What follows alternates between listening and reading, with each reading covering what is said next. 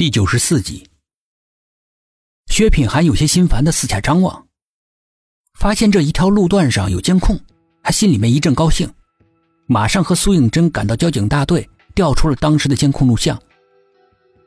正如那个刑警所描述的那样，那辆电动车是在画面上突兀的、凭空的出现的，莫名其妙的倒在警车的车头前。如果不是事先知道这个真实的情况，薛品涵几乎是以为 P.S. 上去的。当那个神秘的人正在取头盔的片段的时候，薛品涵和苏应真不由自主的身体微微的向前倾，屏住了呼吸，全神贯注的紧紧的盯着每一个画面，连眼睛都不敢眨一下。画面里面，那个男人慢慢的取下了头盔，露出了薄薄的两片嘴唇。不高不矮的鼻子也慢慢的呈现了，眼看着就要到神秘人的真面目了。突然，屏幕猛地一闪，紧接着黑屏了，一股青烟从显示器里面袅袅的升起，空气中弥漫着焦糊的味道。显示屏烧了，薛品涵懊恼的将身子往靠椅上一靠。苏应真呆呆的看着烧坏的显示屏，心里面想着这是巧合还是什么。还没想完呢，空气里面的青烟也还未散尽。那个坏了的显示屏突然间又诡异的亮了。刚才的画面又接着在播放。薛品涵的心陡然提了起来，立刻坐直了身子，两只眼睛死死的盯着屏幕。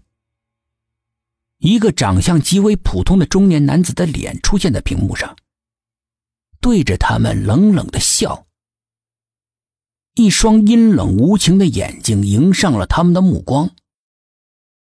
那双眼睛深不可测，黑洞洞的，探不到底，就像是宇宙的黑洞一样，有着致命的吸引力，把凡是靠近他的视线，甚至灵魂。全都吸了进去，让他们陷入万劫不复的黑暗之中，无论怎么挣扎都无济于事。不好！薛品涵暗叫一声，极力的想把目光移开。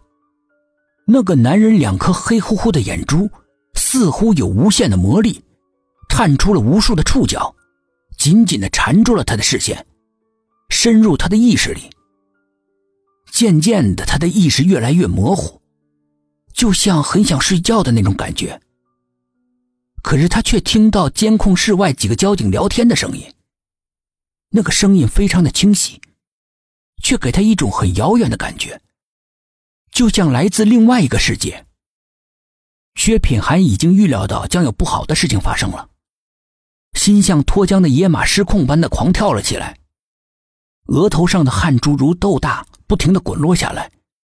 耳朵里的世界突然变得异常的安静，刚才还能听到的声音就像被屏蔽了一样，只有自己的心跳声，还有汗珠滴落在地上的声音被无限的放大，砰砰砰的，一个个指令硬生生的往他脑袋里挤，拔出枪，杀了自己。薛品涵如临深渊。不寒而栗，心随之猛地一缩，神智倒是意外的恢复了几分，惊天动地的心跳声，还有汗水滴落的声音都渐行渐远，耳边又响起了门口交警的谈话声。屏幕上那个中年男人的脸已经充斥了整个屏幕，正在看着他得意的阴笑，看上去无比的险恶。薛品涵极力的握住双手。迸发出全身的力量，对着屏幕吼了一声。随着这如同狮吼般的长啸，显示屏又一下变得黑漆漆的。门口几个交警听到动静，本能的回过头来，却像被点了穴一样，僵僵的站在那儿，目瞪口呆的望着眼前无法相信的一幕。苏应真正拿着枪抵住薛品涵的眉心，他的脸上全都是汗。被汗水打湿的头发贴在额头上，有一种诡异的妖异。